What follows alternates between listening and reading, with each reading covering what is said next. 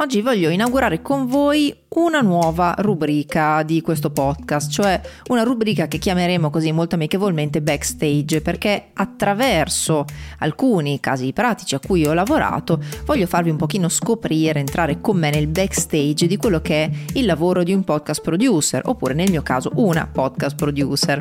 Prima di tutto io sono Rossella, ciao, mi presento per chi non mi conoscesse, io lavoro professionalmente in ambito podcast da un bel po' di anni e soprattutto ho all'attivo oltre 40 produzioni. Questo mi permette di avere tanti casi appunto come quello di cui parleremo oggi da raccontarvi, farvi capire cosa vuol dire fare questo mestiere. Trovate tutto quanto quello che mi riguarda sul sito rossellapivanti.it. Parlando del caso di oggi vi vorrei raccontare un podcast che si chiama Ama ciò che fai e l'autore è Raffaele Gaito. Lo trovate sulla piattaforma Storytel. Storytel è una piattaforma in abbonamento, vuol dire che non è una piattaforma libera e gratuita come ad esempio Spotify, ma è una piattaforma riservata agli abbonati. Io ho una collaborazione attiva con Storytel già da un bel po' di anni perché lavoriamo assieme su una parte dei loro podcast originali e in particolare quello di cui vi parlo oggi è Ama ciò che fai di Raffaele Gaito. Quando io lavoro con un autore o un'autrice che Storytel mi propone, che io conosca questa persona, come nel caso di Raffaele o meno, bene o male l'iter è lo stesso, con la differenza che con Raffaele c'era già un pregresso, perché Raffaele aveva già scritto un libro che si chiama L'arte della pazienza, che in piccola parte raccoglieva alcune delle storie che ha deciso di proporre a Storytel per poi fare questo podcast. Allora, andiamo prima di tutto a vedere di cosa parla questo podcast. Questo podcast riguarda una serie di biografie, sono 8 personaggi maschili e femminili, alcuni attuali, alcuni veramente lontani nel passato, alcuni invece diciamo a metà via, in un passato non troppo lontano, e tutti questi personaggi hanno una caratteristica in comune: sono personaggi che sono arrivati a quello che era la loro idea di successo attraverso un percorso abbastanza lungo, cioè non sono persone che si sono svegliate la mattina, hanno grattato il grattevinci e si sono trovate a sedere su una montagna d'oro, ma sono persone che comunque si sono fatte un pochino il mazzo, per così dire. E in tutte queste storie noi vediamo alcuni pattern in comune, cioè in tantissimi casi questi personaggi avrebbero potuto abbandonare, avrebbero potuto mollare o avrebbero potuto anche pensare che la loro storia e la loro idea oppure il loro percorso non aveva senso, ma qui il fatto non è tanto trovare un'idea brillante e quindi diventare persone di successo perché abbiamo quest'idea particolarmente brillante. Alcune non erano neanche idee così incredibili, ma semplicemente sono state persone che, a differenza di altre, hanno perseverato nel percorso. Quindi l'obiettivo di questo podcast, al di là di raccontare 8 biografie, è anche quello di raccontare 8 percorsi, quindi di far vedere quello che di solito è nascosto dietro alla punta dell'iceberg, perché la punta dell'iceberg è sempre il successo e dietro c'è tutto un percorso.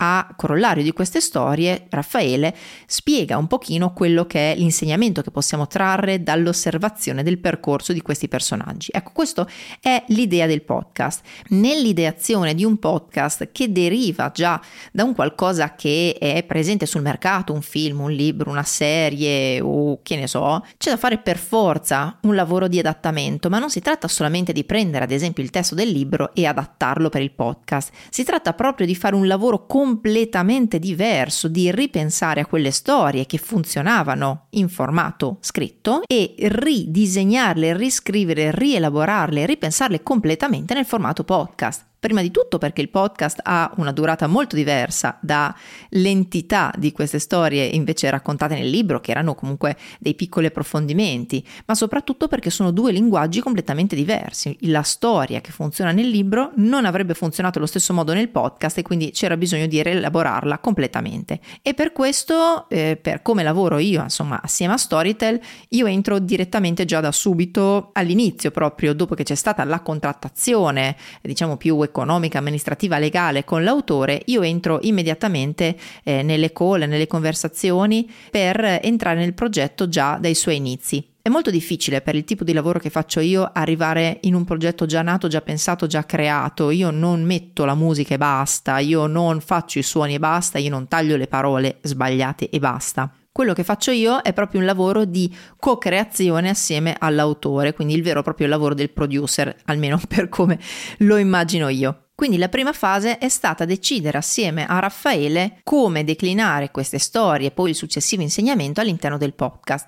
E quindi la domanda che gli ho fatto è: ma vuoi che sia una serie di biografie o vuoi che sia una serie di insegnamenti basati sulle biografie?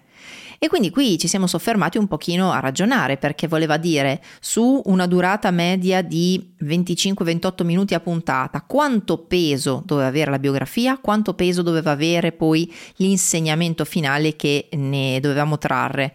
Questo insegnamento andava a frammentare la storia, la biografia, oppure semplicemente c'era tutto il blocco biografia all'inizio e poi l'insegnamento alla fine. E questa è stata la via che abbiamo deciso di percorrere, perché prima di tutto volevamo mettere il focus sul percorso, quindi era necessario che il percorso del personaggio in questione avesse molto spazio, anche proprio in termini di tempo. La seconda cosa che ho detto a Raffaele è: fai così, procurati un tool che io uso spesso, che sono un mazzo di carte. Io uso in particolare quelle della marca Sephiroth, si chiamano Fabula Deck, ma voi potete usare qualsiasi strumento per la creatività, perché queste carte ti permettevano intanto di uscire da quello che era l'idea che avevi della storia, perché l'avevi già scritta. Banalmente, quando noi abbiamo già lavorato tanto su una storia, su un'idea, è molto difficile rielaborarla e ripensarla da zero. Ci vuole di solito un occhio esterno, un orecchio esterno che ti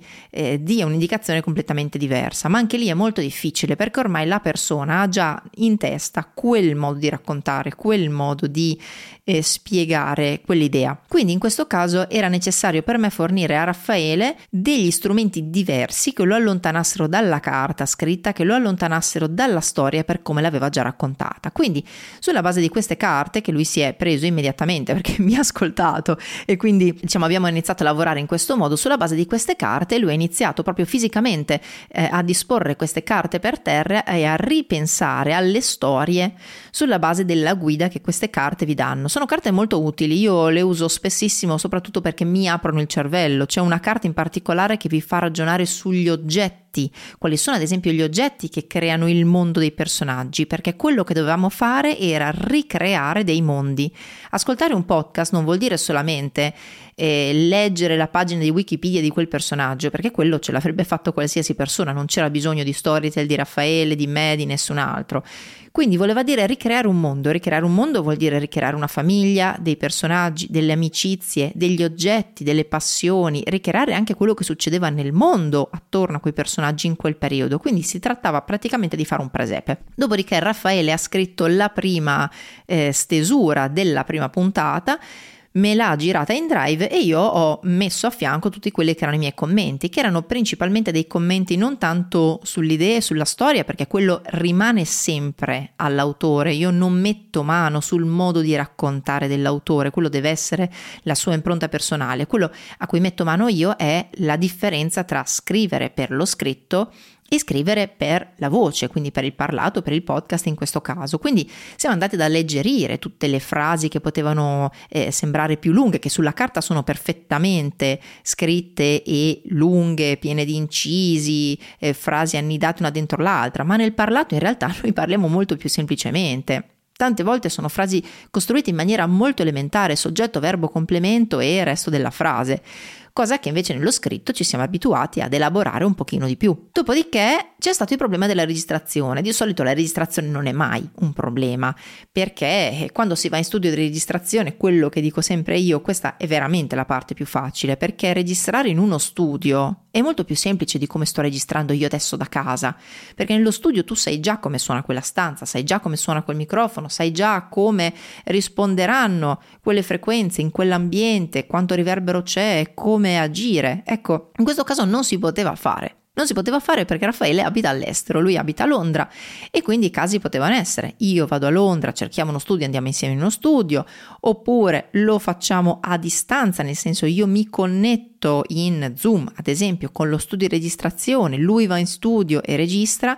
Ma abbiamo ragionato che in tutti questi casi sarebbe stato per lui, che è abituato a creare contenuti sul web, un po' una forzatura, perché comunque lui è abituato nella sua casa a creare contenuti e le persone sono abituate già a sentirlo parlare, a vederlo, parlare in quell'ambiente, e lui lì avrebbe dato quello che è un qualcosa di veramente personale e aderente al suo modo di comunicare, perché è diverso lavorare con un autore che le persone conoscono già, che hanno già sentito, che hanno già visto, e lavorare con magari qualcuno che ha sempre solo magari scritto dei libri, ecco. Quindi lavorare con una persona che gli ascoltatori conoscono già vuol dire essere più fedeli possibili al suo modo di lavorare, perché una volta che una persona viene presa e viene messa in un ambiente esterno che non gli è familiare, perché Raffaele non credo sia mai entrato in uno studio di registrazione a fare podcast, almeno non fino adesso, vorrebbe dire un alto rischio che diventi ingessato. Non perché lo studio di per sé rende ingessate le persone, ma perché le persone prese e messe in un ambiente diverso da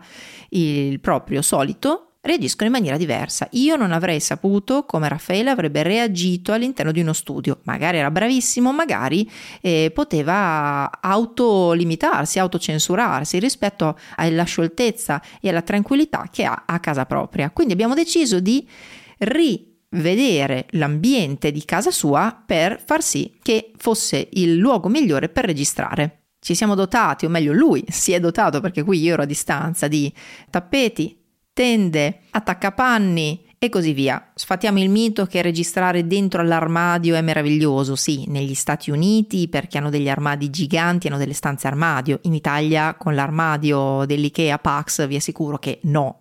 Sfatiamo il mito che registrare in bagno è meraviglioso. No, vi assicuro che se non siete Springsteen che dovete registrare in Nebraska, tutte le altre cose registrate in bagno sono una totale merda. Quindi abbiamo lavorato su quello che era la sua stanza. Abbiamo preso la stanza in cui crea contenuti, l'abbiamo ridotta di dimensioni con dei pannelli anche molto casalinghi, quindi delle scaffalature su cui abbiamo messo cappotti e delle coperte per renderle un pochino più assorbenti e soprattutto per limitare la dimensione dello spazio attorno a lui.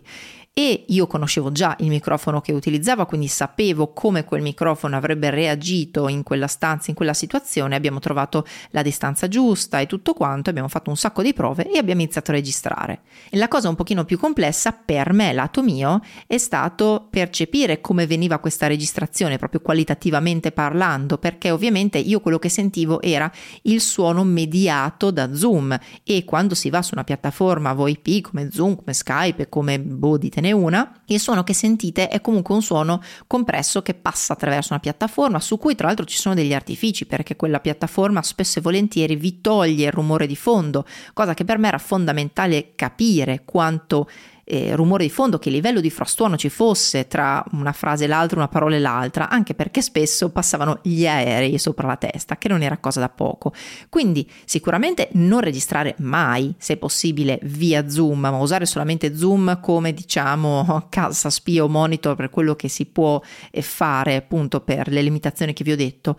Ma Raffaele stava registrando in locale su un software, mi condivideva la schermata del software e quindi io attraverso la schermata del software riuscivo a vedere come qualitativamente venisse la registrazione, se ci fossero dei rumorini di fondo, se ci fosse appunto anche il passaggio degli aerei, perché io nelle orecchie non lo potevo sentire perché Zoom mi andava a eliminare tutti quelli che erano i rumori di fondo al di là della voce. Quindi il mio è stato un riferimento principalmente visivo. Ovviamente tra le pause di una puntata e l'altra mi inviava i file, io andavo ad ascoltare se ad esempio c'erano dei problemi, c'erano dei suoni, se la stanza in quel punto non suonava benissimo, oppure anche banalmente se la distanza col microfono andava bene. Quindi abbiamo trovato quello che in inglese si chiama sweet spot, quindi quel punto perfetto di bilanciamento che ci permetteva di ottenere il massimo del risultato con appunto la strumentazione che avevamo. Dopodiché, una volta registrati i testi, in quel caso l'autore si è messo molto tranquillo, anche perché le registrazioni sono arrivate a me e da lì è iniziato il mio lavoro.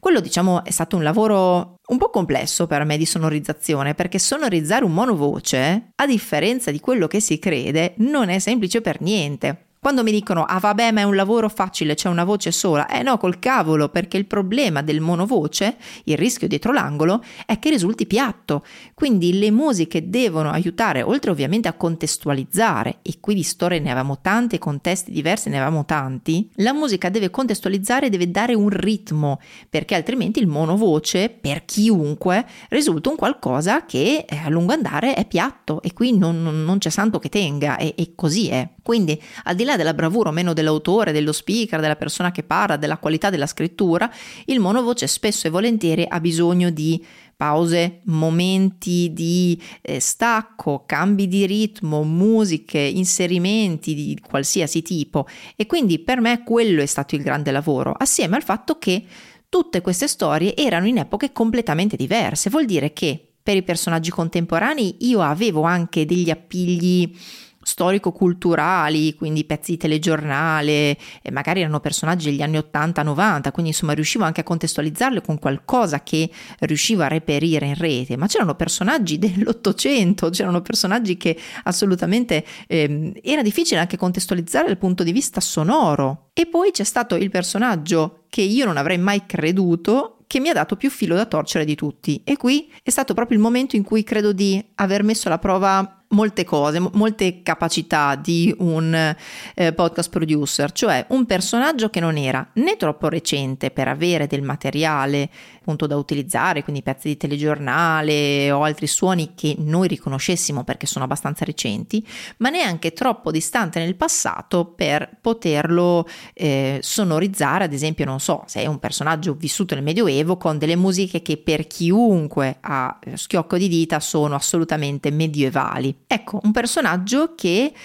ha una storia che si è sviluppata negli anni 10, negli anni 20, negli anni 30. Non è che ci siano dei gran suoni relativi a quegli anni, e tutto ciò che quella persona faceva suonava in maniera differente, perché se quella persona prende una bicicletta, quella bicicletta suonerà diversa dalla bicicletta di oggi. Se quella persona sale su un treno, quel treno frena in maniera diversa, ha un funzionamento e un suono diverso da quello di oggi, ma soprattutto questa persona è italiana, quindi io avrei dovuto creare delle sonorità che fossero riconoscibili e afferibili appunto a quello che è il suono del sound italiano degli anni 10, 20 e 30, ma da non sembrare una macchietta, perché se voi fate un podcast magari ambientato in Scozia e non siete scozzesi, c'è molta probabilità che i suoni che mettiate voi alle orecchie di uno scozzese siano un po' una macchietta. Cioè, quando gli americani fanno "ah sì, italiani, pizza, mandolino", ah, è una macchietta, è il loro fatto di non essere italiani. Io però sono italiana e quindi sto sonorizzando una cosa per italiani che non conosco, perché io non so che suoni c'erano negli anni 10, 20 e 30, e che però non deve sembrare una macchietta. E quindi è stato veramente, veramente difficile. Quella per me è stata una grande sfida per dare una dignità a un personaggio senza renderlo così, pochino, non so, quasi un cartoon di se stesso, quasi il cosplay di se stesso, senza avere riferimenti storico-culturali, telegiornali o altre cose da inserire all'interno, ma che non fosse neanche talmente tanto del passato che le persone dicessero vabbè, allora nel Medioevo, una musica medievale, nessuno può dire ah, non era esattamente così. Quindi è stata una bella sfida.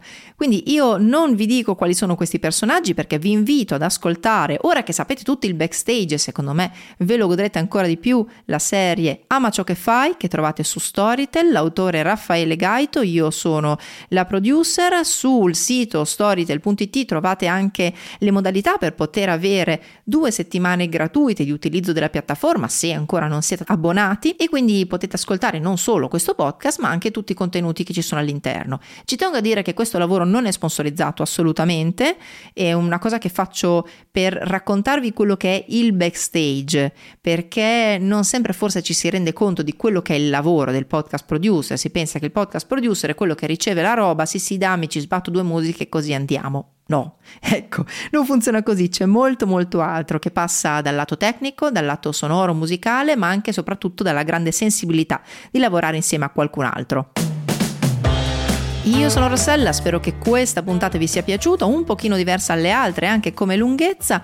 Io vi saluto e vi do l'appuntamento delle prossime puntate. Trovate già un sacco di puntate pregresse. Se volete invece approfondire, sul mio sito trovate un blog, rossellapivanti.it/blog, dove trovate davvero qualsiasi argomento. Un bacio, un saluto e alla prossima, ciao!